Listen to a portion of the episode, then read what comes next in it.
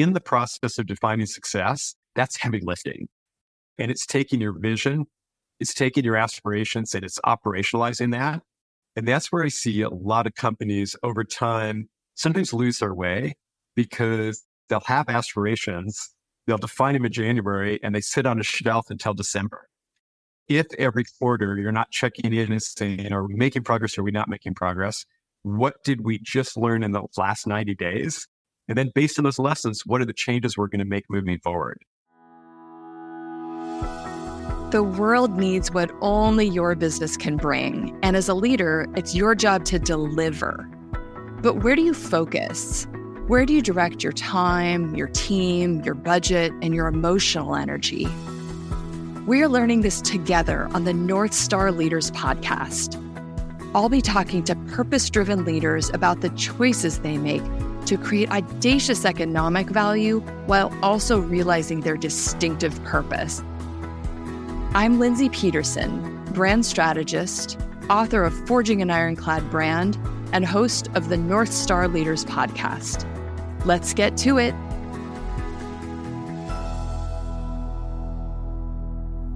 Today, I get to be joined by my guest, Clayton Lewis. Clayton has more than three decades of experience launching and scaling early stage companies, including two companies that he helped to take public Onvia and HouseValues. He was general partner at Maveron, and he co founded Arivale in 2014 with Dr. Lee Hood, where he was CEO.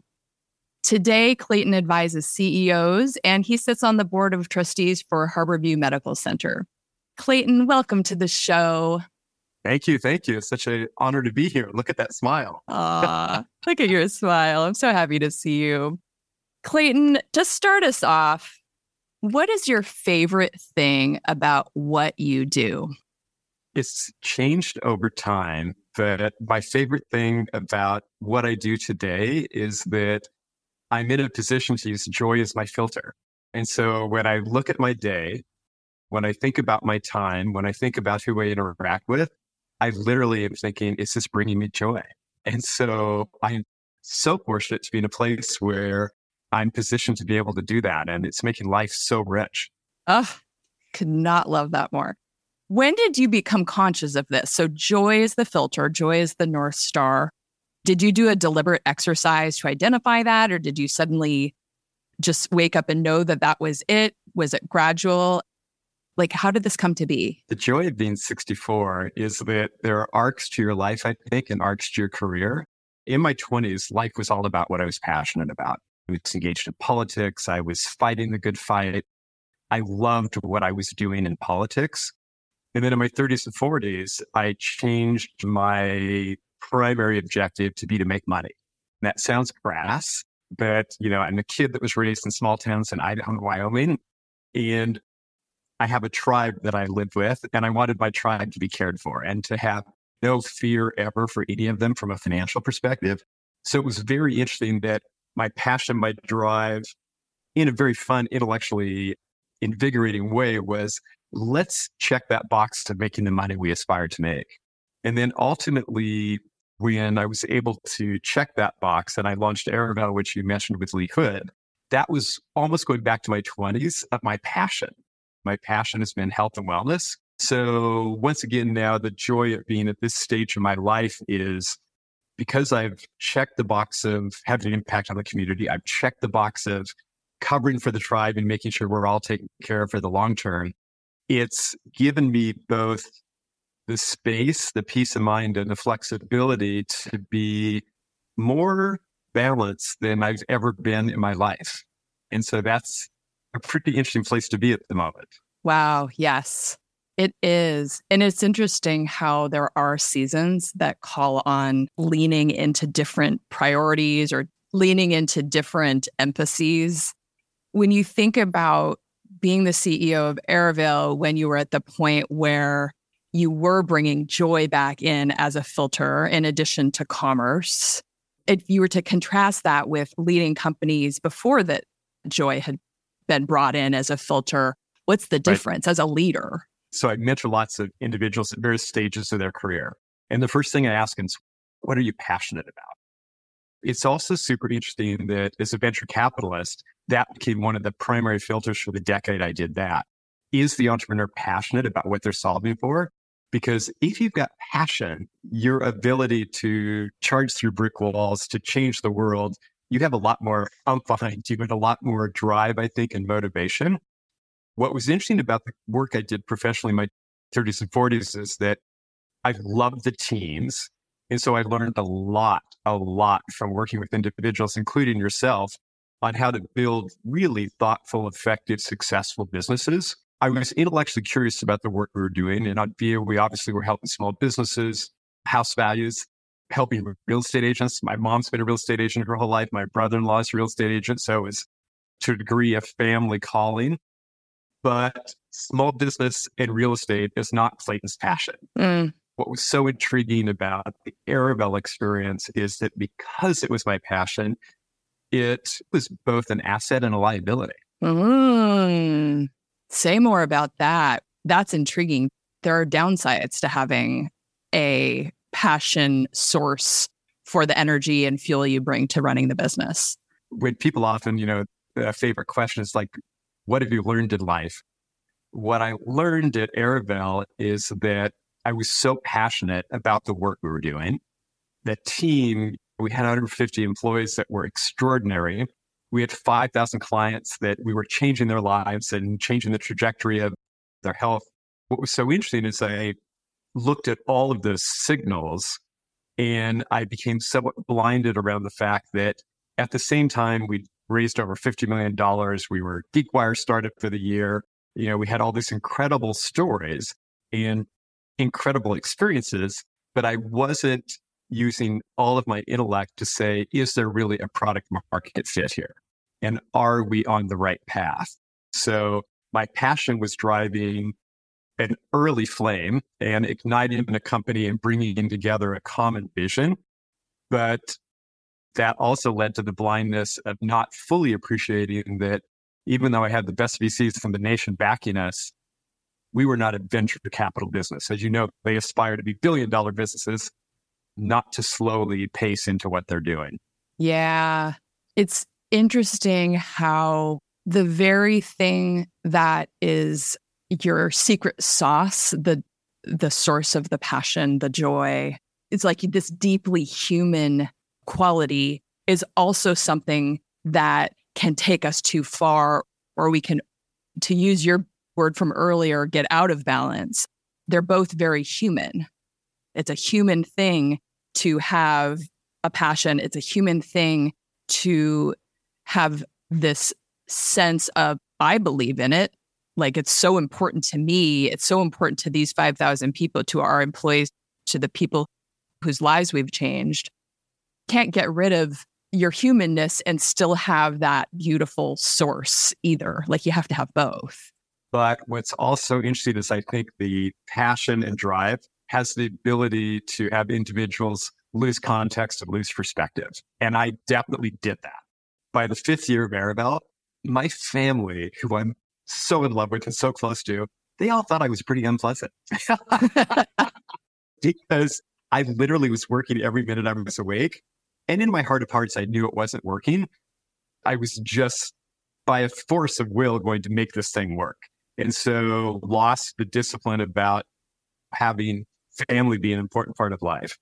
I don't know if I took a break in three years. And so someone who historically his whole life has been really thoughtful and joyful about traveling with family and friends, put that all on hold. There is sort of the tipping point where you go too far. And while passion is powerful, it also can lead to outcomes that we don't aspire. I like to say Arivale was the most rewarding and crushing experience of my life at the same time in both ways. And so now, of course, with a few years behind me, the rewarding part is much bigger than the crushing, but it was a powerful impact on me. Very powerful. When you're the CEO of a company that's getting the accolades that Arivale is getting, or if you're the CEO of a company that's not getting all of those accolades, in Arivale's case, you had this North Star, joyful moments, I believe it was. Yes. yes. What's the really brass tacks utility of that, other than in a big picture way, it fuels you, it fuels employees, it brings good things to customers. But what's like just a very almost mercenary use of that as a North Star when you're the CEO and you're navigating day to day decisions, big and small? Yeah. When you think about your vision, your mission, why you exist, if it is front and center, if it's woven through everything you do, then your ability to one, align a team on the most important work, two, your ability to define success and define success in a 24 month increment, define success in an annual, define success on a quarterly basis. And most importantly, define success for the company, for the departments, and every individual. And then create a learning culture where it's not about success or failure. It's about what did we just learn? And how is what we learned guiding us towards our North Star? Real simple logistics or sort of tools that we've used over time is that first, I would call you out in terms of the work you did with us on our brand strategy is that we had a vision, but then I think one of the most important things you've got to do as a company is you've got to figure out how do you communicate that vision. And we knew as a startup the idea of going to market and saying, we're going to help you live joyful moments, people would be like, what? and then that was too high on the emotional arc to actually ever A, aim for and to be legitimately take to market. Once again, in the work we did with you that was so important, coming down one level and saying, okay, we're going to help people optimize their wellness to avoid transitions to disease. So optimize wellness short term, avoid transitions long term. And that's obviously not your go to market language, but all of a sudden, that became the roadmap of how are we going to communicate that? What are our reasons to believe? What are the benefit statements associated with that? So, first, I think you have to step back. And if you have a North Star, how are you going to translate that North Star into motivation for your team? How are you going to motivate that North Star into something that is either solving a pain point for a customer or surprising and delighting? And then all of your communication tools leading back to the benefit statements that help people believe, wow, here's the benefit if I can get close to that North Star, and then organizing very quickly your reasons to believe under that. So, what's the framework, your messaging paradigm? Second thing is then how do you bring it to life culturally? And there's some things we did at Arivale that were so powerful. We had team meetings where all of us got in a room, and if we weren't in the room, people would be on camera every other week. And at the start of every team meeting, we had coaches that worked with our clients. Two coaches would get up and share stories anonymously from an Arivale client on terms of what was working or what was not working. What was so powerful about that is it was all about are we helping that person live a joyful life? Or what are the examples of optimizing wellness and avoiding disease? And to have our 30 engineers in the room listening to it, to have our biz dev team listening to it, to have all the coaches listening to it, and I can tell you half the room would often cry because literally we were saving people's lives. And the thing about Arivale, it wasn't eat right and exercise. It's what would bring you joy.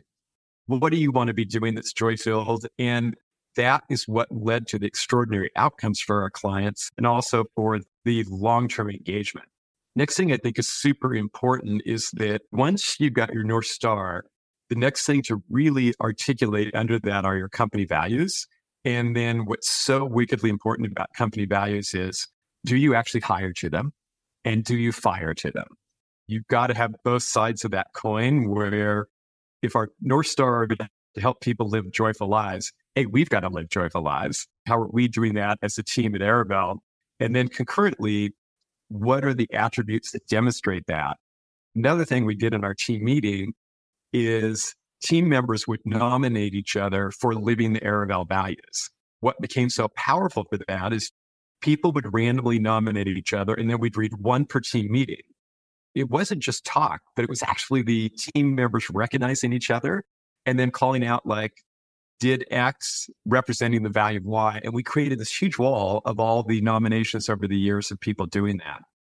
That's an example. And then I think finally, in the process of defining success, that's heavy lifting. And it's taking your vision, it's taking your aspirations and it's operationalizing that. And that's where I see a lot of companies over time sometimes lose their way because they'll have aspirations, they'll define them in January, and they sit on a shelf until December. If every quarter you're not checking in and saying, are we making progress? Or are we not making progress? What did we just learn in the last 90 days? And then based on those lessons, what are the changes we're going to make moving forward? That's another super powerful way about the North Star. How do you bring it to life legitimately? How do you hire and fire to it? And then how do you execute against it? Because a North Star does not magically come to being. Yeah, it, it's like the North Star setting, and then there's the North Star living, operationalizing it and having structures like the team meetings and the celebratory moments like those. And also the accountability. I mean, I also hear you saying, like, we held our own feet to the fire in a kind of cadenced way so that it's part of the way we do business. It's not an idea, it's a practice so that it doesn't get lost. I feel like the thing about something as big as joy that when you're in the day to day vortex of whatever your job is, if you're the CEO, uh, you're on the marketing team or you're on the product team and you're fighting fires or you're doing things that are not moment to moment joyful, that can kind of forget almost. You can forget that North Star just because you're always swimming from the shark that's closest to you. Those structures or artifacts or practices and rituals in meetings give you accountability and keep reminding you of the North Star and celebrating you when you follow it and not punish you, but kind of remind, give you a little tap on the shoulder when you're not.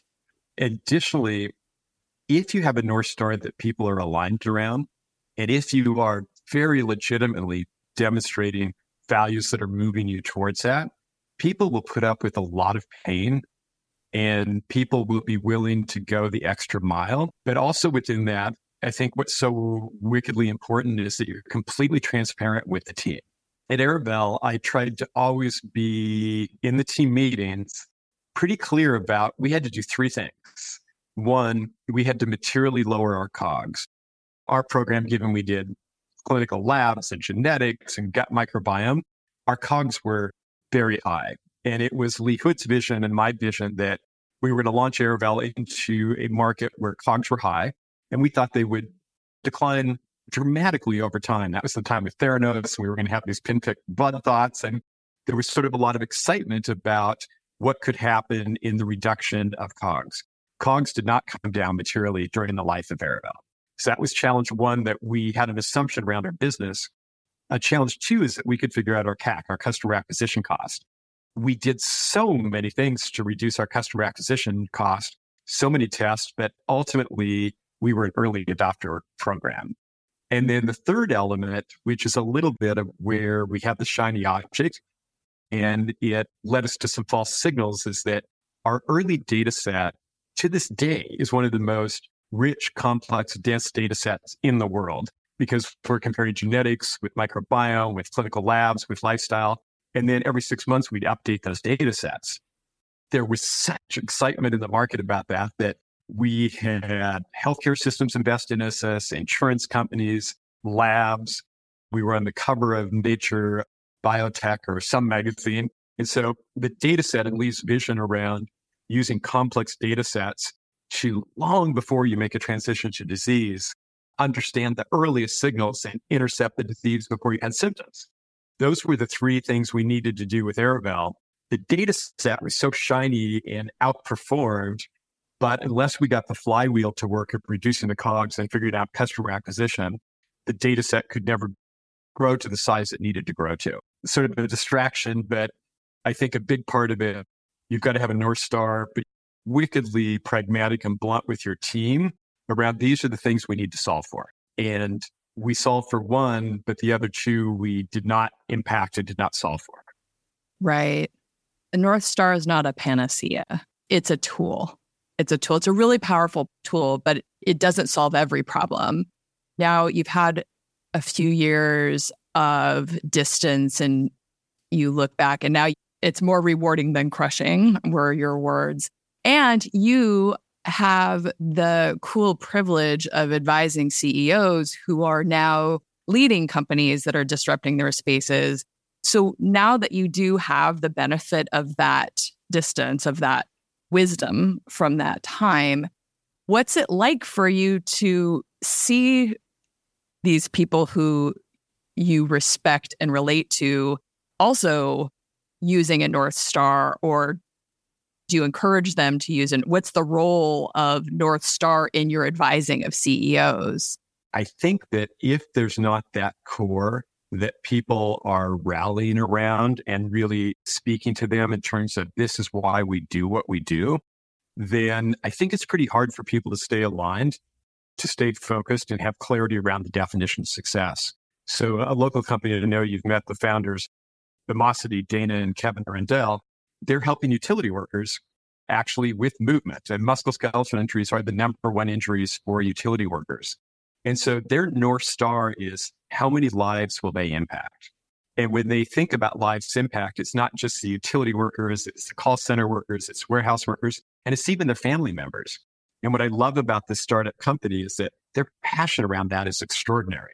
So as we go through and we look at their aspirations, their mission, we look at their key objectives, their key results, they're all driving their work down to how do we have greater impact on lives of helping these people ultimately, once again, do what they want to do, you know, and have lives filled with joy.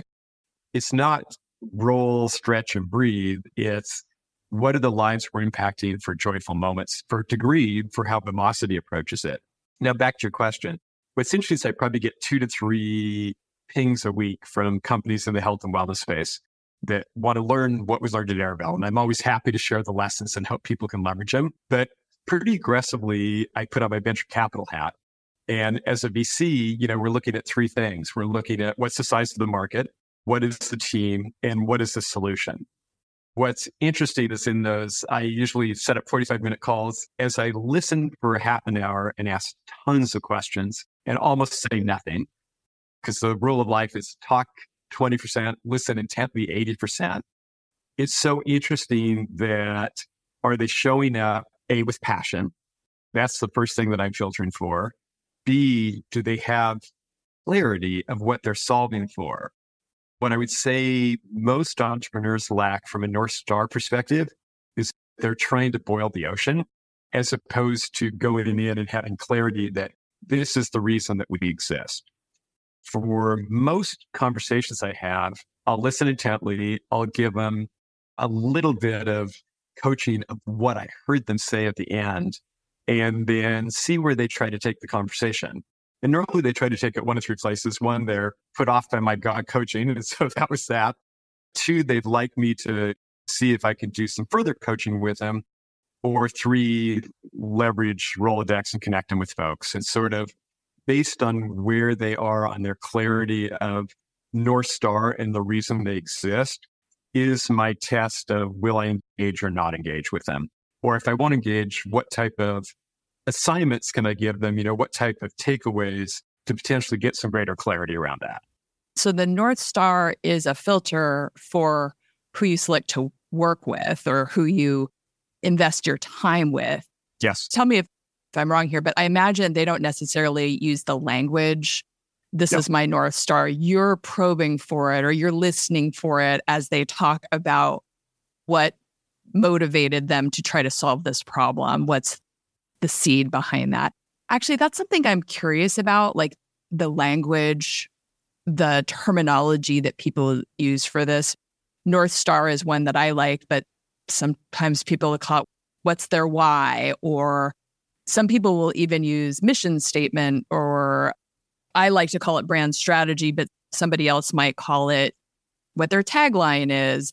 What do you think is the most useful language to use for what we're describing? This idea that enables focus and is the source of energy for the leader? I'm pretty agnostic about the language. And what I try to do as I work with companies is figure out what are the words that they're using yeah. and lean into that ultimately, if I end up working with a company, I do at the highest level use a very standard paradigm of mission, vision, values, aspirations, bold steps, key objectives, key results, because you can cascade out of all those. And there's such a common vernacular around the reasons that those exist. Then I think the North Star definitely comes out of the vision mission work. Yes.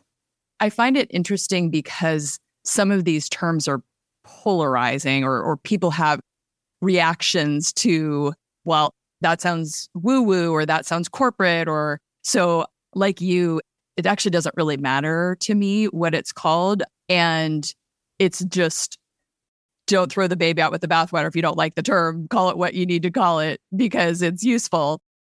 I'm going to get to some rapid fire questions in a minute, but just kind of turning to how you set yourself up to be a leader. How do you fill your tank outside of work? What are the things that you practice? And what are like rituals for setting yourself up and this is for you, but it also might be how you coach your CEOs just to show up because it's hard to be a leader. It's really, really difficult to be a leader, especially if it's a disruptive venture backed business. What are the tools that you coach yourself to do and coach your own advisees to employ to just be who they want to be as a leader? Well, I think it falls into some rules. And I guess this is where my head goes when you ask that question. One, I do think you have to set wickedly audacious goals that are inspiring. And I think you have to not only set those goals, but you have to be very vocal about them. Then position yourself to invite people on the journey with you. And you've also positioned to ask for help. And people love to help. The first thing as a leader is sometimes we're scared about saying something that seems bold and audacious because people are going to think we've lost our mind or, oh, that's crazy or here's irrational. But what I love about setting bold, audacious goals is that one, you're holding yourself accountable. Two, you can then start to attract people who share your passion, your vision for what you want to accomplish. And then, holy cow, when you do that, magical things happen. I mean, my whole life, I've been so fortunate in that I've always, for whatever reason, set bold, audacious goals verbalized them. And then usually I think, shit, I should have tried harder or I should have set a more audacious goal because I made progress on that. That's one. Be audacious, be bold, be verbal, invite people to join you and ask for help because people want to help.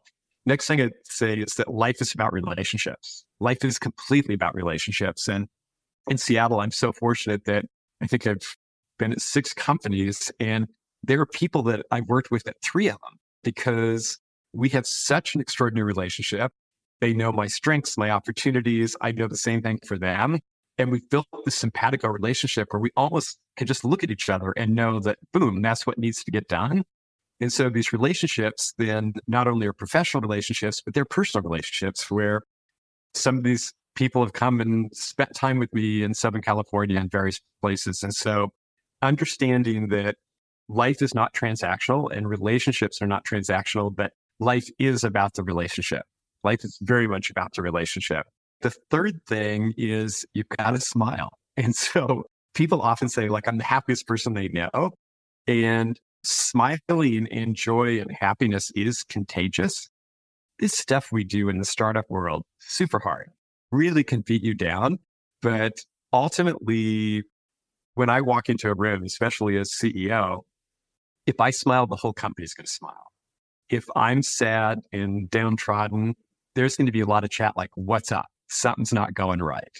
As a leader, you also have to know that you're projecting confidence, you're projecting clarity, and you have a lot of responsibility to be able to keep that energy up. If we said those are the three buckets, then what do I do as a CEO to stay sane? even in all of the chaos of Arivale or being a venture capitalist, I competed in Ironman triathlons. And so my exercise routine every week ranges from 10 to 18 hours a week, depending on the week. And people would often say, like, really? Given what you're responsible for, you're off doing all this exercise. But that actually brought balance and discipline to my life because I've lived my life in 15 minute increments to be scheduled every 15 minutes while I'm working that's just like boom, boom, boom. And those are not times that I'm reflecting on the whole. It's times like with people. And so it's during my biking, my running, my swimming on my own that I'm processing and thinking through all those elements and able to recharge my batteries to then keep coming back to those meetings, keep coming back to those fundraising, storytelling, giving speeches that brought discipline to it. So that's tool number one. Tool number two is love, love, love, and embrace your family. My husband and I are amazing uncles, and we've got six nephews and nieces. And when they turn 13, 15, and 18, we'll take them anywhere in the world except North America on adventure trips. The joy to be with a 13 year old the first time they're in Bhutan or Cuba or India and like to see these young adults become world citizens. And now I wish you could meet them as adults, just extraordinary. So not thinking that you're so self-important and that you can't take breaks, as I started to do with Arivale, like take breaks, embrace your family, embrace your next generation and live large with these opportunities of young people. You know, you and Alex, extraordinary parents, and you've got big journeys going on right now. That I think is another super powerful tool for staying sane.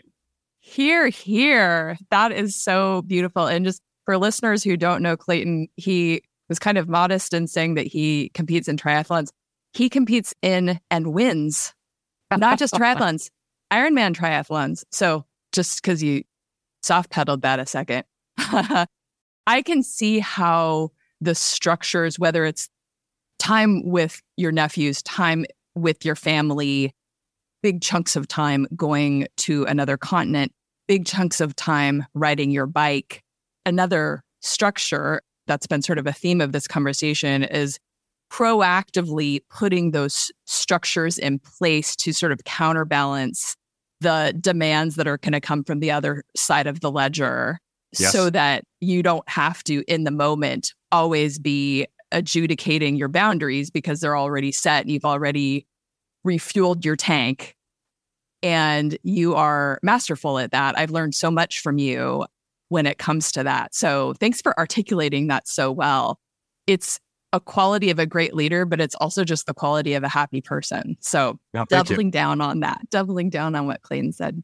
Okay, we are now at our rapid fire questions. I have five of them. And each of these, if you can, give me a one word answer. Okay.